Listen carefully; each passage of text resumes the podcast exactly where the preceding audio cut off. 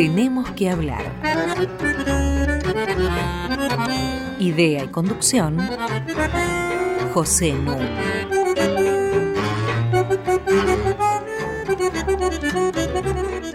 Muy buenas noches. Hoy tenemos que hablar de un tema sorpresa. Y lo llamo tema sorpresa porque nos va a brindar una perspectiva inesperada desde donde observar las relaciones de clase y los procesos de cambio social desde el primer gobierno de Roca hasta el primer gobierno de Perón. Y esto se lo debemos a un libro delicioso hecho por un historiador de primer nivel que ya estuvo en este programa, con gran rigor, pero con una amenidad que hace que el libro se lea como una novela. Me refiero a la historia del turf argentino, publicado por Siglo XXI y escrito por Roy Ora, que está acá con nosotros, lo mismo que Mariana Heredia. Hola, buenas Mariana, noches, Pepe. ¿Cómo estás? Hola, buenas noches, ¿qué tal? Gracias por la invitación y la introducción. La introducción todavía no terminó, porque le tengo que contar a nuestros oyentes que te doctoraste en Historia Moderna en Oxford, que sos investigador del CONICET y que sos docente en la Universidad de San Andrés y en la Universidad de Quilmes. El programa anterior que hicimos con Roy estaba basado en su libro Cómo pensaron el campo los argentinos. Ahora, dentro de ese campo, nos vamos a ocupar de varios personajes, pero con gran protagonismo del caballo. En realidad, las carreras de caballo son de muy larga data. Los primeros documentos a este respecto datan, por lo menos, de los Juegos Olímpicos de Grecia, 700 años antes de Cristo.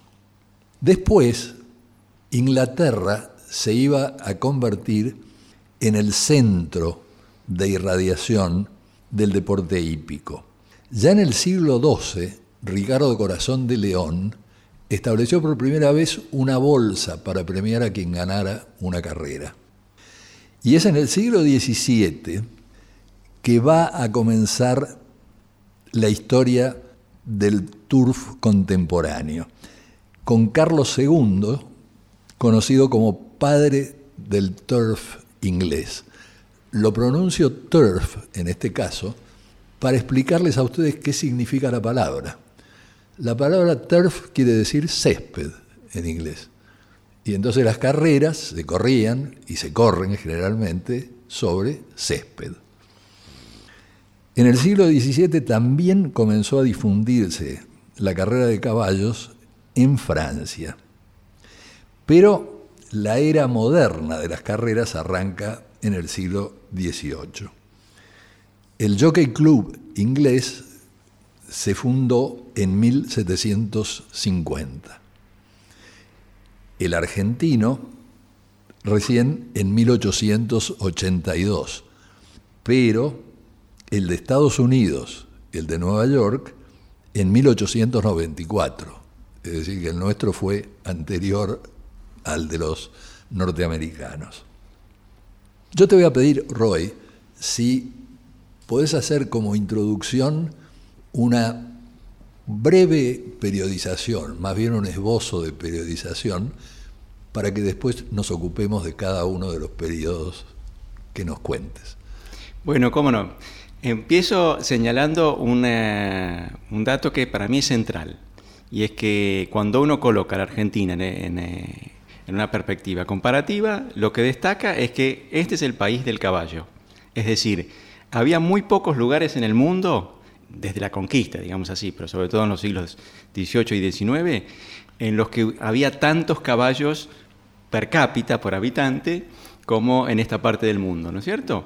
Y esto hizo que, además, esos caballos eran muy parecidos entre sí, el pool genético de esos caballos era muy similar, y esto hizo que el caballo fuese parte de la experiencia cotidiana de esta sociedad. Nosotros tenemos, de hecho, nuestro nuestro principal mito nacional es un hombre a caballo. Y eso es raro, porque tal como lo señalaba Pepe hace unos minutos, cuando uno mira las principales referencias con las cuales contrasta la experiencia argentina, ahí lo que se observa es que el caballo, sobre todo el caballo de paseo, el caballo de guerra, es un emblema del mundo elitista, es un emblema del poder. Y cualquiera de las lenguas romances, de las más importantes, francés, español, italiano, portugués, caballo y caballero tienen la misma raíz. Claro. Entonces ese es un mundo muy distinto al nuestro. Entonces cuando uno empieza una historia de la trayectoria del caballo en Argentina, del lugar del caballo en la sociedad argentina, lo primero que tiene que decir es que hay un momento donde el caballo está en todos lados y para todos. Y eso recorre sobre todo los siglos XVIII y gran parte del siglo XIX, y hay un momento en el cual, en parte porque la clase dirigente, la élite social empieza a cobrar más fuerza, que intenta apropiarse de ese mundo, ¿no es cierto? Y acá hay, yo diría, una inflexión, en el medio hay un pasaje que tiene que ver con la importancia de la comunidad británica, que es aquella que aspira a crear un mundo de las carreras parecido al que existía en Inglaterra o en Europa en líneas generales. Pero es fundamentalmente desde los años 80, como decía Pepe, desde la fundación del Jockey Club, que las clases dirigentes dicen, no, este tiene que ser un terreno que controlemos nosotros. Y después hablamos un poco por las razones, la importancia que tiene esto, ¿no es cierto? Y ahí comienza una historia que es la del caballo de carrera, el caballo de raza, el caballo pura sangre, que recorre sobre todo el último cuarto del siglo XIX, cuyo momento de apogeo es precisamente, yo diría, hacia los años del centenario. Después podemos hablar un poco de un momento que para mí es particularmente importante, que se llama la carrera del siglo, un momento donde mucha atención se concentra en torno a esto. Y después viene una inflexión que yo creo que es la popularización del turf, el hecho de que ya no solo está dominado por el Jockey Club, sino que el espectáculo que se observa en la pista es el del ascenso de figuras populares. Entonces yo creo que esta es una segunda etapa muy importante, y después, desde los años 40 o 50, comienza una etapa de declinación donde el turf se va encerrando cada vez más en un círculo más pequeño, ¿no es cierto? Y se convierte en una afición de una tribu, un retroceso. Y esto tiene mucho que ver con el hecho de que, bueno, la oferta deportiva se fue ampliando, se fue diversificando, y aparecieron otros deportes, y en primer lugar el fútbol, que le fueron restando al turf parte fundamental de su séquito popular. Entonces, volvamos hacia atrás. Hasta el siglo XIX, digamos, hasta los años 70, 80, había obviamente muchas carreras cuadreras, ¿no es cierto? Las carreras con el caballo criollo, medio petizón, robusto, ¿no? Es en los años 70, como vos contás, que van a aparecer los pura sangre importados. Así es. Es decir, hasta los años 1870, todos tienen caballos y todos conocen de caballos. Un peón en el campo no tiene un caballo, tiene varios, tiene una pequeña tropilla. Y por supuesto, en torno a eso se arma una serie de entretenimientos de diverso tipo, de los cuales las cuadreras son el que más ha llegado hasta nosotros. Y el pato también. El pato, hay muchas cosas que se hacen a caballo. Todo se hace a caballo, hasta pescar se hace a caballo, ¿no es cierto? Sí, la carrera de sortija. Sí, hasta había mendigos a caballo en ciudades como Buenos Aires. Exactamente. Entonces, ese es un mundo del caballo donde las clases populares están estrechamente asociadas a la cultura del caballo.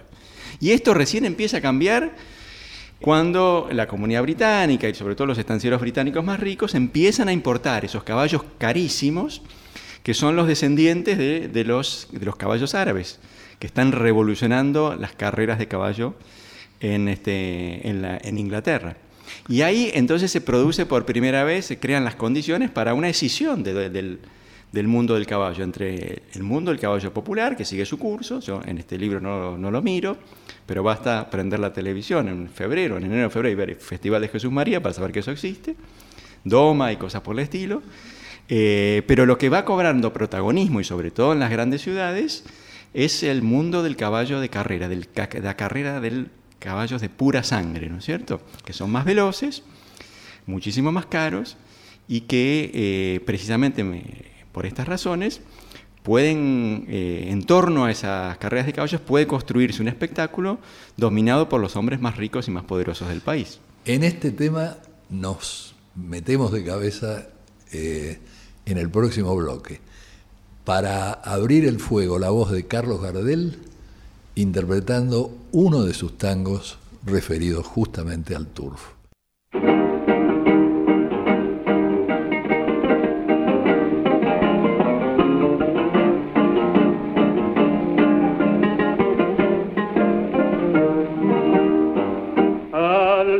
La cinta parte los hongos como saetas al viento veloz. Detrás va el bulbo, alta la senda, la mano experta y el ojo avisor.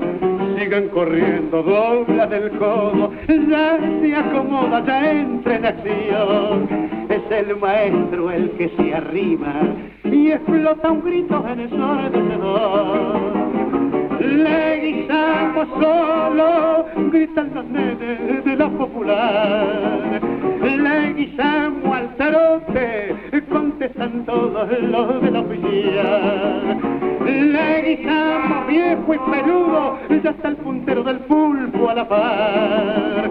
Leguisamo al galope nomás, y el pulpo cruza el disco triunfal. No hay duda alguna, es la muñeca, es su sencillo y gran corazón. Los que triunfan por la cabeza, con gran estilo y con precisión. Lleva los pingos a la victoria, con tal dominio de su profesión, que lo distinguen como una gloria, mezcla de asombro y de admiración. Abra bien, Leguisamo solo, gritan los nenes de la popular. Leguisamo al galope nomás, contestan todos los de la oficial. Leguisamo viejo el peludo nomás, ya está el puntero del pulpo a la par. Leguisamo al trotecita nomás, y el pulpo cruza el disco triunfal. Bueno, viejo Francisco, decide al pulpo que el lunático lo voy a retirar a cuarteles de invierno, ya se ha ganado su garbancito. Y la barra completamente agradecida. Sentí la barra. Muy bien. Salute. Fue de modesto papavero Leguisamo solo, cantado por Carlos Gardel. Hasta las 21. Tenemos que hablar con José Nuno. Estoy conversando con Mariana Heredia y con Roy Ora acerca de la historia del turf en Argentina. Roy, en tu libro apasionante, uno de los ejes del análisis es la relación entre el pueblo y las élites. Cómo se da esa relación entre esos dos grupos sociales que comienzan a conformarse en la Argentina, y pareciera que esa historia empieza con una disputa entre los caballos criollos y los purasangres. ¿Eran tan superiores los purasangres en un primer momento? ¿Fueron aceptados con tanta facilidad? Sí. Bueno, dos cosas ahí diría. Primero, sí, a mí yo soy un historiador social, me interesa mirar la sociedad, entonces yo me meto a mirar el turf precisamente con preguntas de la historia social. No es una historia del deporte en sí misma, ¿no es cierto? Claro. Sino que me interesa sobre todo el turf porque me parece a mí un punto de observación para mirar transformaciones sociales y sobre todo transformaciones en las relaciones de clase. Uh-huh. Y en que nadie antes había abordado así. No, yo creo que en el turf no. En el turf no, es un tema que no se ha mirado mucho. Hay como un cierto prejuicio, yo diría ideológico incluso, porque lo que el turf un poco revela a primera vista es una alianza non santa entre los de arriba y los de abajo, ¿no es cierto? Es un deporte dominado por la élite, un espectáculo, si quieren, dominado por la élite, con un enorme séquito popular, muy importante en su momento de apogeo enorme. Y esto siempre a la gente de izquierda, esa es mi familia un poco, y a la familia nacional popular, no es tanto la mía, les resultó problemático, ¿no es cierto? Porque nos gusta contar historias donde los de abajo se oponen a los de arriba. Y acá encontramos un ámbito de interacción. Y a mí lo que me interesa mirar es, bueno, ok, están juntos en el hipódromo, por supuesto, pero se va transformando la relación entre unos y otros. Y es también entonces un mundo de tensiones. Uh-huh. Volvamos hacia atrás. La pregunta de Mariana acerca de la llegada de los purasangres, traída por grandes estancieros británicos y argentinos. ¿Qué valor tenía un purasangre? Bueno, ahí lo que quiero decir, los primeros pura sangre los traen los ingleses, pero después la élite, que hasta entonces había estado alejada del mundo de los caballos, desarrolla una serie de iniciativas para apropiarse de ese mundo. Y en parte lo puede hacer, primero, porque esos caballos son carísimos. Y ese es el momento de apogeo de la élite terrateniente argentina, cuya riqueza se compara con pocas élites rurales en el mundo, ¿no es cierto? Entonces, ¿cuánto vale un caballo? Bueno, estos los caballos más caros que los argentinos compran, los Anchorena, los Unzué, los Alvear, son caballos que valen muchísimo más que un toro o una vaca ganador del Gran Campeonato en Palermo, 5 o 10 veces más. Son caballos que valen 10 veces más que una obra de arte carísima, ¿cierto? Que un Goya, creo que son los objetos más caros que se encuentran en la Argentina en ese tiempo. De hecho, en algún momento comentás que algunos hasta se preocupaban de dilapidar su fortuna por comprar estos caballos, ¿no? Sí, entonces eso me lleva a preguntas sobre por qué era tan importante para esta gente. ¿Por qué les interesaba tanto dejar una marca en el hipódromo? Y eso para mí tiene mucho que ver con, con el hecho de que este es una afición elitista importantísima, la gran afición elitista. No hay otra afición elitista que se compare en términos de la importancia que tiene para el alto mundo social, un mundo social ágrafo nuestro, en líneas generales. La cultura no desempeña ningún papel importante ahí, en términos de construcción de jerarquías, por ejemplo, ¿no? Es una afición elitista, pero también es una afición popular, por el hecho de que en este país el caballo tiene un lugar central, ha tenido un lugar central, y mucha gente sabe de caballos y le interesan las carreras. Entonces yo creo que para un propietario, un Anchorena, un Unzué, ganar el premio nacional o ganar el premio internacional es uno de los logros más importantes que puede alcanzar en su vida. A la entrada, la sociedad rural defiende la traída de los pura sangre y su cría y demás con un criterio productivista, es para mejorar la raza. Sí. ¿No es cierto? Entonces lo subsidian. Exactamente, es decir, el mundo del que estamos hablando es un mundo donde el caballo es el principal instrumento de transporte.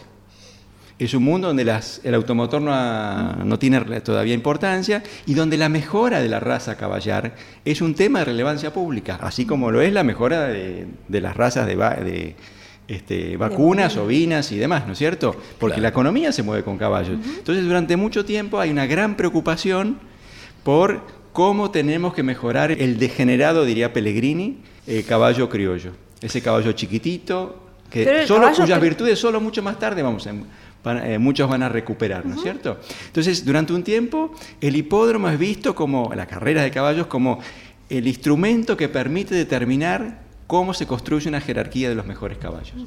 Eso va a durar hasta los años de la Guerra Mundial. Discúlpame. Decir. No, el caballo criollo se resiste. Se doblega fácil. El caballo criollo está ahí. Bueno, pero tengan en cuenta esto. El caballo criollo prácticamente desapareció. Cuando Solanet, en la década de 1920, quiso recuperar esa raza, tuvo que ir a buscar caballos criollos a las tolderías de los Pampas en la Patagonia. Esos dos caballos que fueron a Nueva York, guiados por un suizo, no por un miembro de la élite ni por un miembro de las clases populares, Schiffley, ¿no es cierto? Eran caballos que se encontraron, y se suponía que eran puros, no podría asegurarlo, en lugares muy remotos.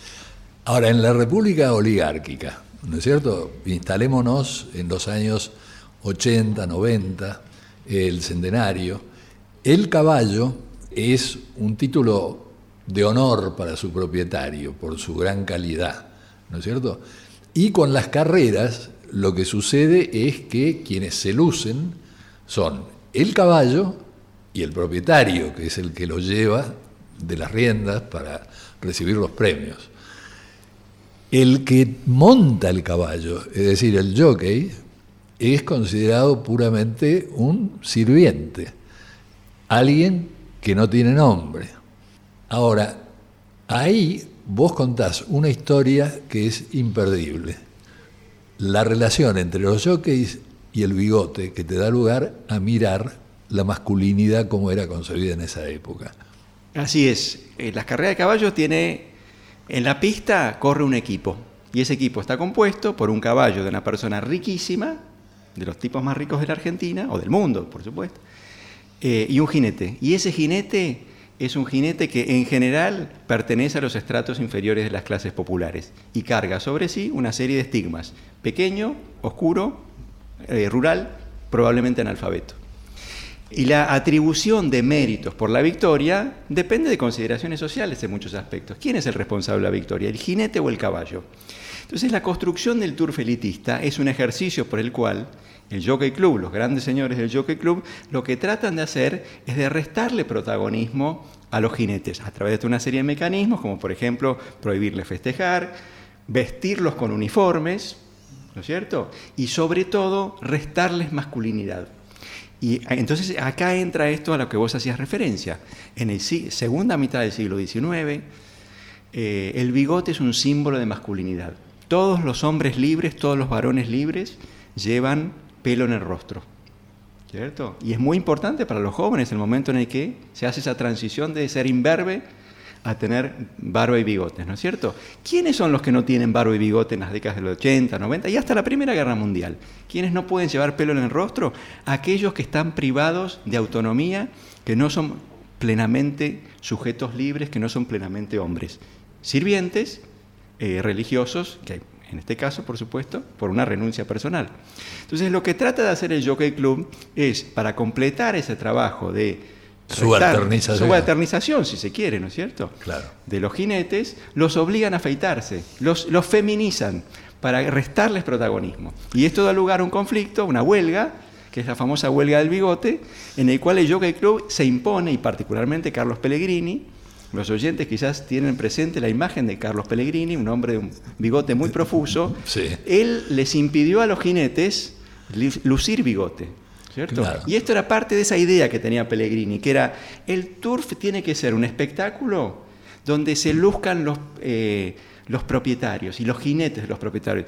Y es sobre todo un espectáculo que le tiene que enseñar al pueblo, esas enormes tribunas colmadas de gente del común, quiénes son los que mandan en la Argentina desde el punto de vista social. Para no dejar todavía la historia del bigote, la otra cosa significativa es que para la Policía Federal era obligatorio el uso del bigote. Exactamente. En el ejército, en la policía, el uso del bigote en general se vuelve obligatorio porque es un distintivo de masculinidad y de autoridad y de poder. Claro. Vamos a volver a escuchar ahora a Carlos Gardel, que no usaba bigote. No, porque Gardel ya es de la década del 20. Después de la guerra, después de las trincheras, el valor de la barba y del bigote, la valoración de la barba y del bigote cambió. Y en el mundo de los 20 y de los 30 ya no cumplió la función que tenía hasta el centenario, digamos así. Oigamos entonces la voz varonil de alguien que no tenía bigote.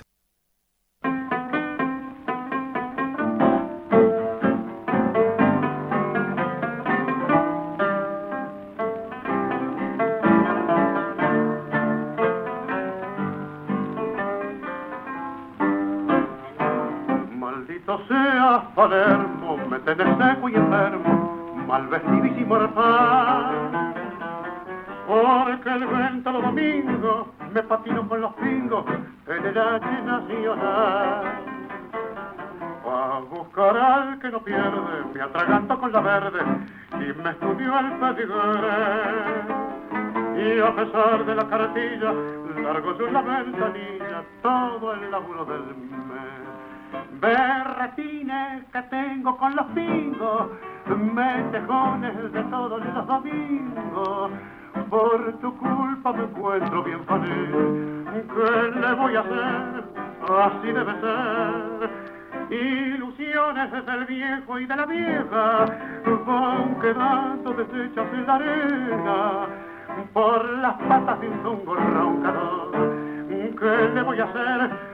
Si soy jugador, Palermo cuna del reo, por tu culpa ando sin medio, sin honor y dignidad.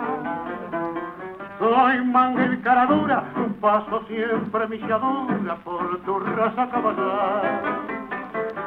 Me arrastra más la perrera, más me tira una carrera de una bonita mujer. Como una boca pintada, me engolpe la colorada, cual si fuera su miser. Berretines que tengo con los pingos, metejones de todos los domingos. mundo. Por tu culpa me encuentro bien pané. ¿Qué le voy a hacer? Así debe ser. Ilusiones del viejo y de la vieja van quedando deshechas en la arena por las patas de un tungo roncador. ¿Qué le voy a hacer si soy jugador?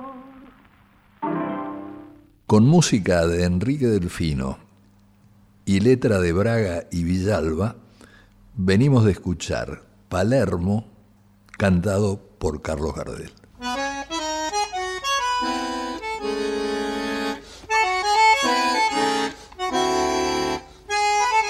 Seguimos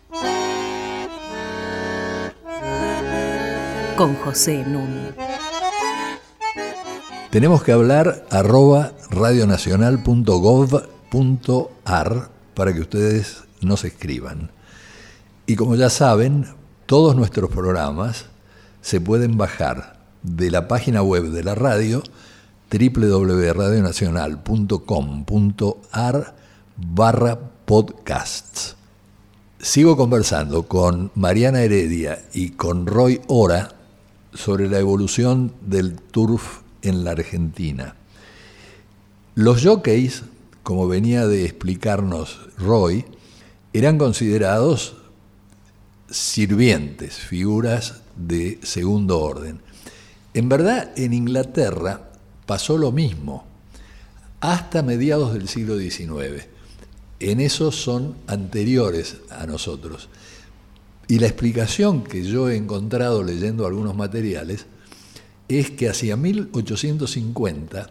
se acorta mucho el recorrido de las carreras. Y entonces, mientras las carreras eran de largo aliento, el jockey no importaba tanto, importaba sobre todo la resistencia del caballo. Cuando la carrera se hace más corta, entonces es el jockey el que se vuelve un estratega, el que tiene que guiar al caballo para poder ganarla. Pero esto va a pasar aquí recién en los primeros años del siglo XX, lo que nos lleva de cabeza a una cosa que quiero que nos cuente Roy, la carrera del siglo. Bueno, a mí me interesa la carrera del siglo, se la denominó así en ese momento, concitó una enorme atención, el país se paró para esa carrera, porque es, para mi gusto, el punto máximo de lo que yo llamo el turf elitista. Es decir, un espectáculo que concita enorme interés popular, pero que está dominado en su conjunto por los grandes señores del Jockey Club. ¿Y qué es la carrera del siglo? Es la carrera entre dos caballos, uno se llama Botafogo y otro Grey Fox.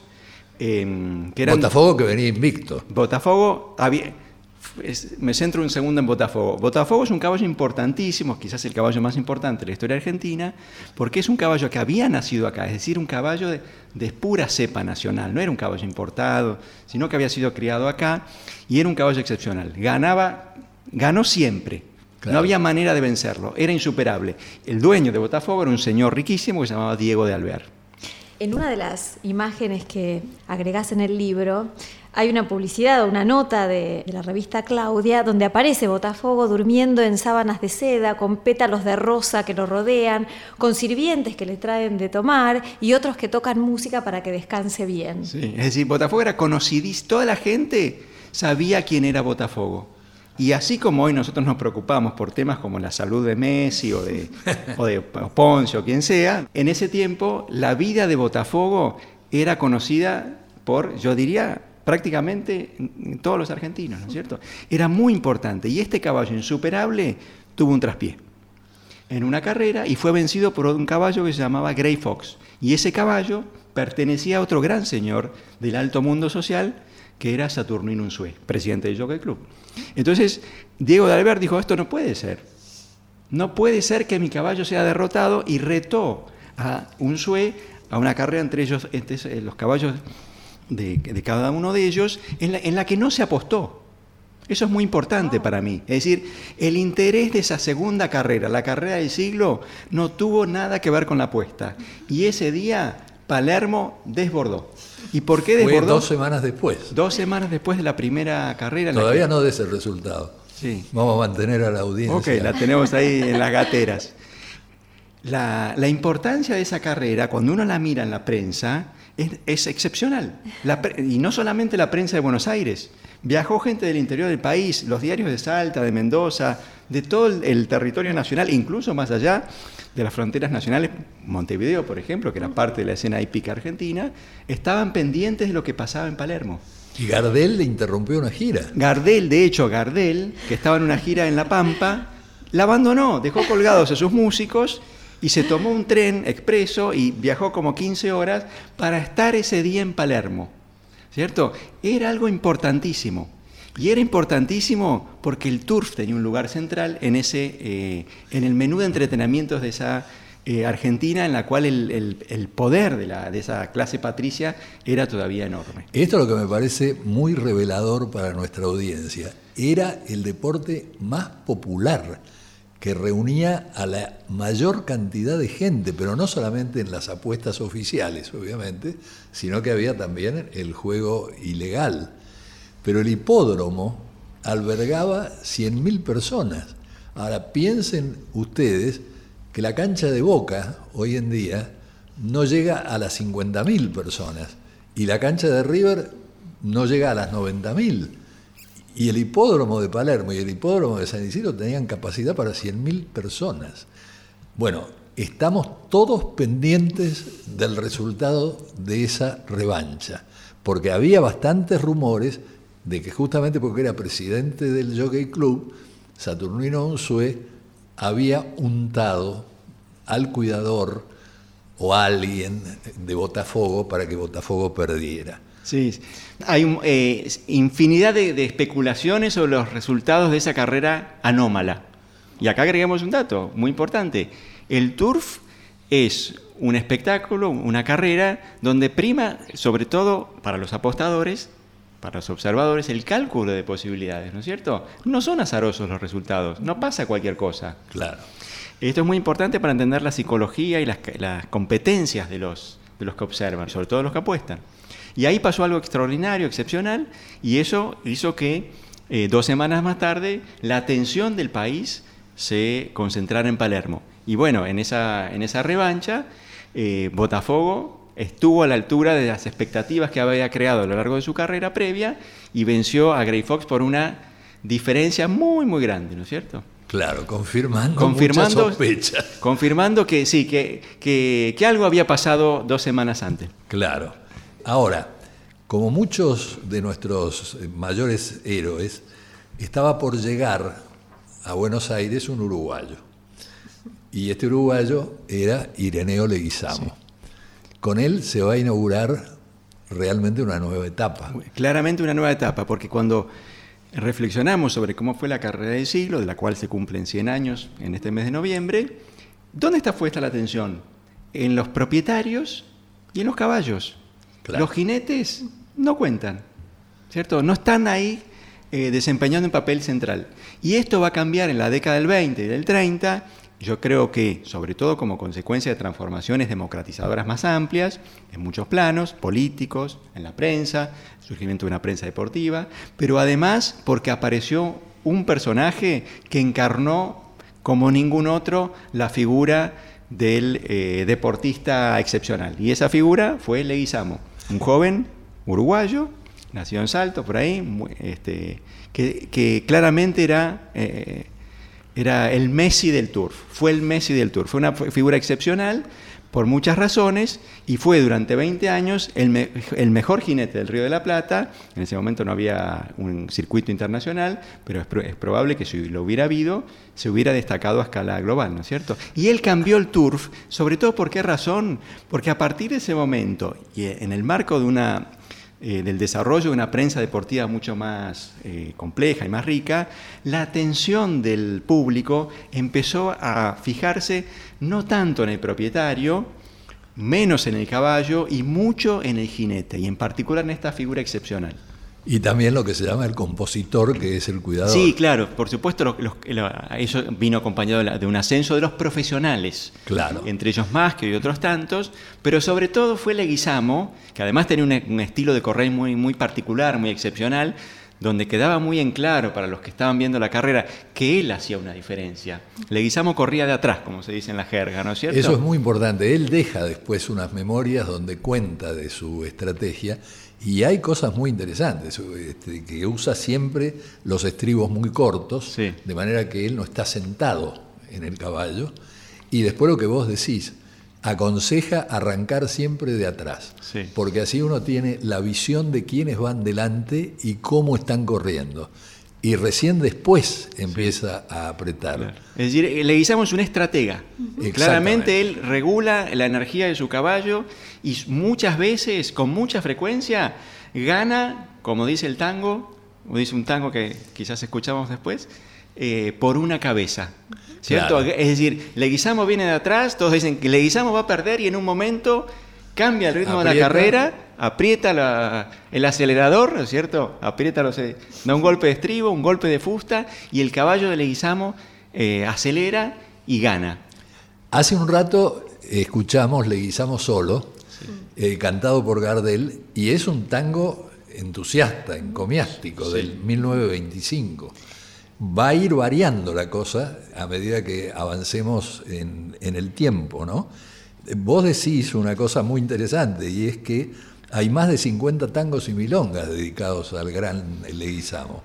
Así es. Leguisamo fue un deportista excepcional, ¿no es cierto? Que el ascenso del fútbol y la declinación del turf después tapó, pero hay sobre todo una... algunos lo recuerdan porque hay una bebida popular, claro, la caña Legui, ¿no es cierto? Claro, la honra. Claro.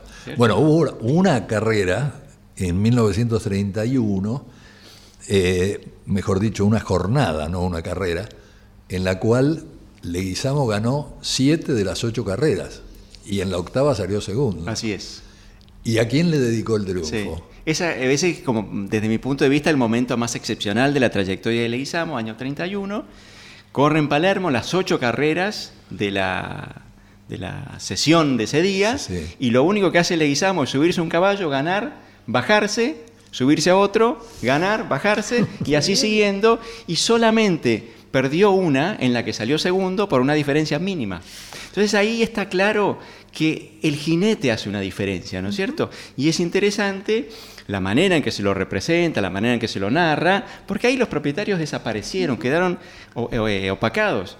Y esto es importante también en la representación que Leguisamo tiene sobre lo que hace, porque bueno, ¿a quién le dedica su triunfo? A ese joven que 10, 12 años antes, 12, 13 años antes, fue como un espectador más a la carrera del siglo, a mirar ese gran espectáculo patricio, que era la disputa entre los caballos de Saturnino Unzué y Diego de Alvear, ¿cierto? Gardel.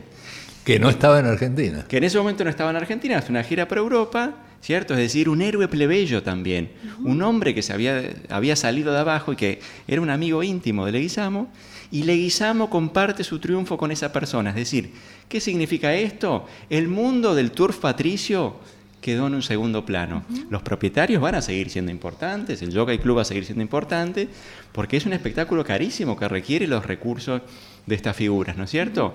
Pero en la pista se desarrolla un espectáculo que muestra otra gramática del poder, para decirlo de alguna manera, que muestra que el poder, el prestigio de esas élites está siendo desafiado en el terreno que esas élites eligieron para mostrar su supremacía. Y un cambio que se ve también en los salarios, ¿no es cierto?, en las recompensas que da este deporte. Sí, claro. Bueno, el otro lado es esto. El ascenso de la figura del deportista profesional viene acompañado de enormes remuneraciones pecuniarias, porque Leguisamo terminó su vida millonario, ya era millonario al cabo de algunos años de correr. Entonces, ese yo creo que fue la primera figura surgida de las clases populares que recibió una adoración de multitudes y que se convirtió en lo más parecido a uno de los héroes que mis hijos o los chicos de la edad de mis hijos idolatran. Veníamos de escuchar en la primera pausa musical Leguisamo solo, que es de 1925. En la segunda, Gardel cantó Palermo, que es de 1929. Y ya ahí el tono triunfal empieza a estar un poco matizado. Pero ahora vamos a escuchar Por una cabeza, que es de 1935 y que nos va a permitir arrancar con el próximo bloque.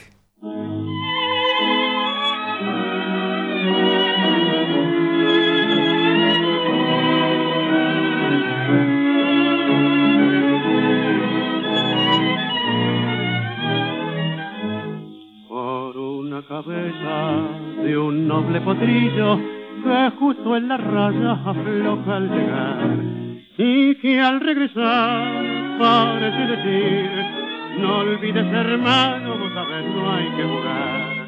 Por una cabeza me te escondí un día de aquella coqueta y risueña mujer que al jurar sonriendo del amor que está mintiendo quema en una hoguera todo mi querer. Por una cabeza, todas las locuras, tu boca que besa, borra la tristeza, calma la amargura. Por una cabeza, y ella me olvida, ¿qué importa perderme 1000 veces la vida? ¿Para qué vivir? Cuánto desengaño por una cabeza. Yo juré 1000 veces, no vuelvo a insistir. Pero si un mirar me hiere al pasar, tu boca de fuego otra vez quiero besar. Basta de carreras, se acabó la timba. Un final reñido yo no vuelvo a ver. Pero si algún bingo llega a ser fija el domingo, yo me juego entero, ¿qué le voy a hacer? Por una cabeza, toda la locura, tu boca que besa, borra la tristeza, calma la amargura. Por una cabeza, ella me olvida, ¿qué importa perderme 1000 veces la vida? ¿Para qué vivir? Por una cabeza, de Carlos Gardel y Alfredo Lepera, interpretada por Carlos Gardel. Hasta las 21. Tenemos que hablar con José Nuno. Sigo conversando con Mariana Heredia y con Roy Ora acerca del turf y su importancia en nuestra historia social. Tal vez un dato concluyente es el que Roy brinda en su libro.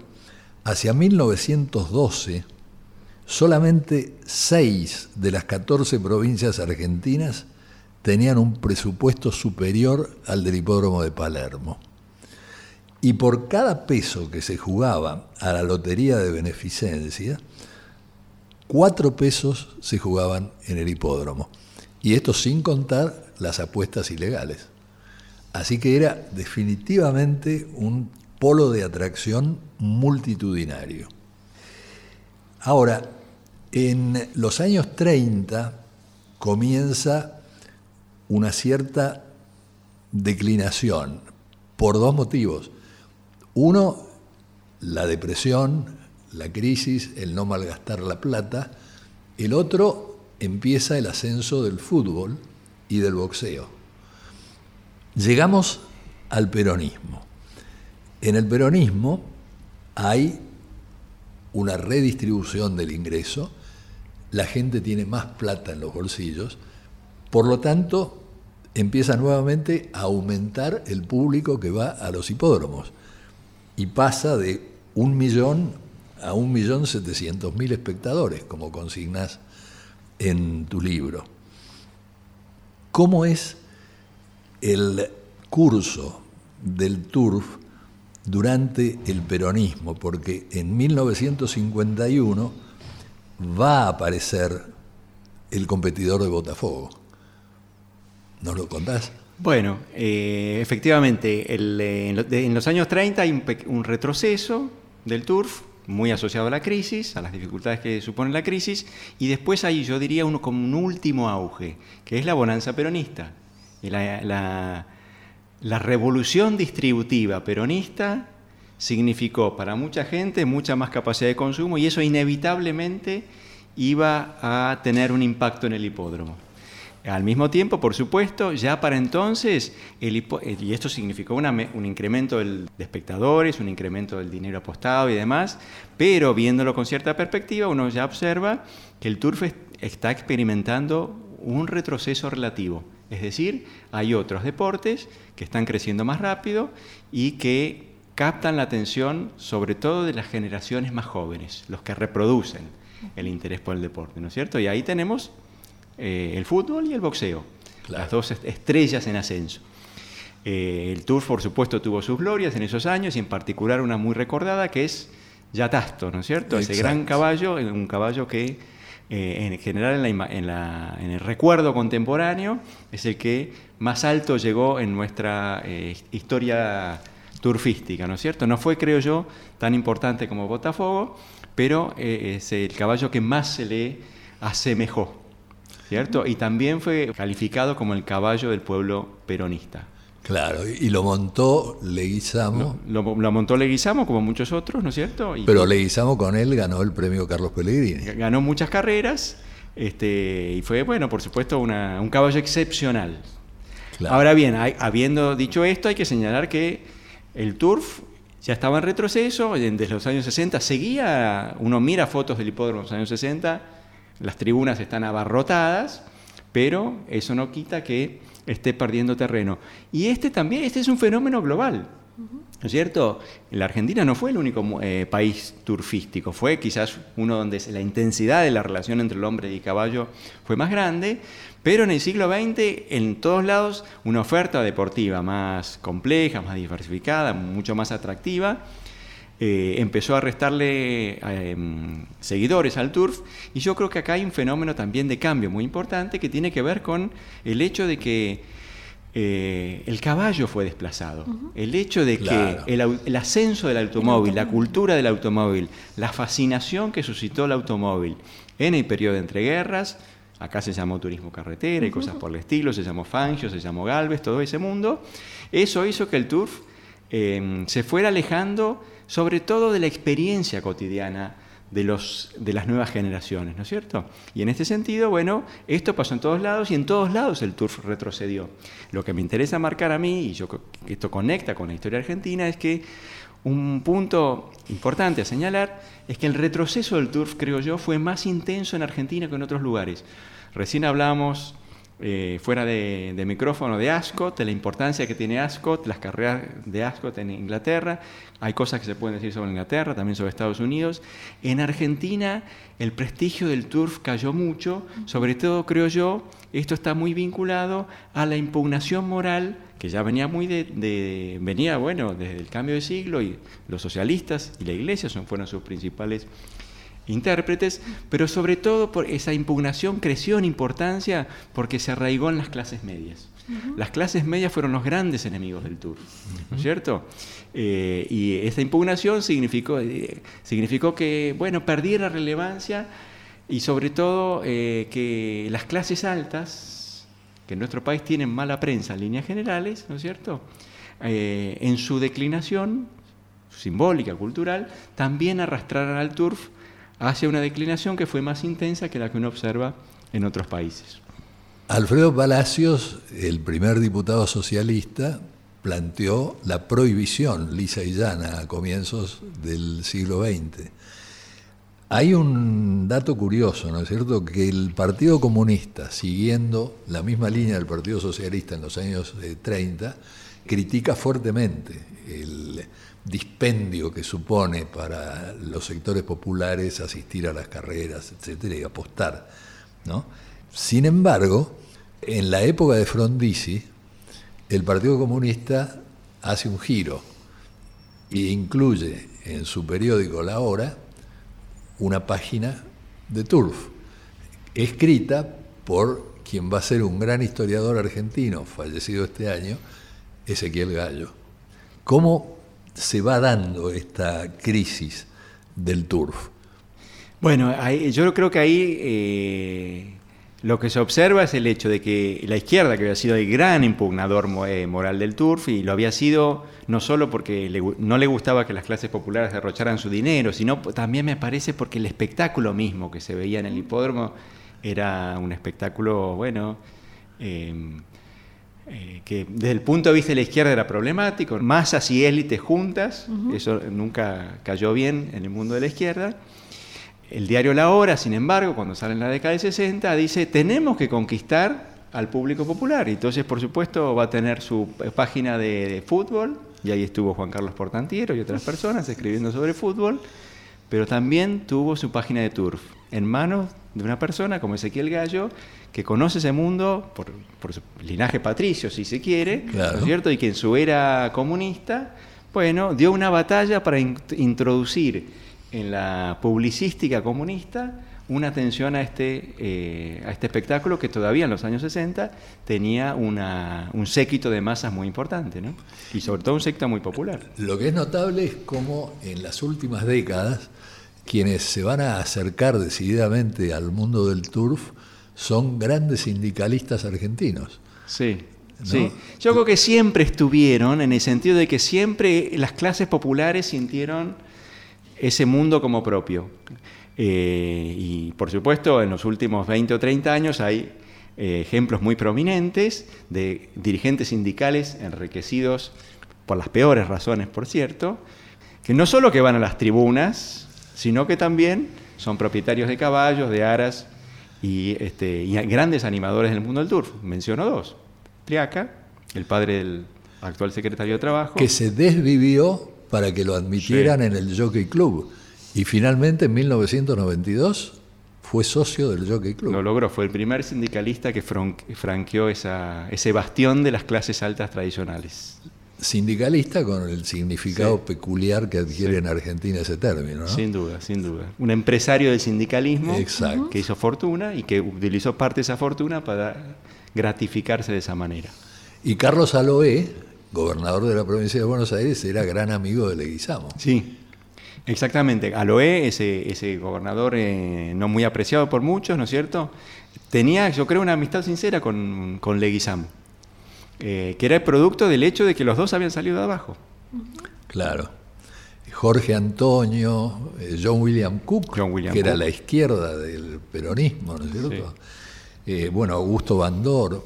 Bueno, son todas figuras que intervienen activamente en un turf que ya ha dejado de ser el deporte popular por excelencia, ¿no? El balance que vos harías de este recorrido, porque el mérito extraordinario de este libro, además de sus calidades literarias e historiográficas, es haber encontrado una perspectiva distinta para mirar la evolución de nuestra historia social, digamos, desde la República Oligárquica hasta el peronismo. El balance que vos harías, ¿cuál es? Respecto a la historia del turf, sí. Bueno, ahí lo que yo diría es, pensándolo como historiador, ¿no?, que estos son los objetos que los historiadores tenemos que tratar de mirar más, aquellos que nos permiten entender la sociedad. Y eso no es solamente lo que dicen los grandes dirigentes, no es solamente la retórica más política, sino que tenemos que tratar de poner la atención sobre objetos que nos permitan comprender cómo son las relaciones efectivamente existentes entre distintos mundos sociales y cómo se han transformado a lo largo del tiempo. ¿Y qué nos dice esto sobre la naturaleza de la sociedad argentina, sobre las transformaciones, las características, la naturaleza de la sociedad argentina? La historia de la cotidianeidad, ¿no es cierto? Lo del bigote a mí me parece un hallazgo notable. Uh-huh. Bueno, yo te agradezco muchísimo, Roy, que nos hayas acompañado. Sobre todo te agradezco que hayas escrito ese libro, que le recomiendo calurosamente a nuestros oyentes. Se llama Historia del Turf Argentino y lo publicó la editorial Siglo XXI. Al agradecimiento a Roy y al compromiso de que el año que viene nos venga a contar otras cosas sobre las que está trabajando, se añade mi agradecimiento de siempre tanto a Mariana Heredia como a Inés Gordon, a nuestro gran técnico Walter Danesi y a nuestro editor Diego Rosato. Y como diría Wimpy, que todo sea para bien.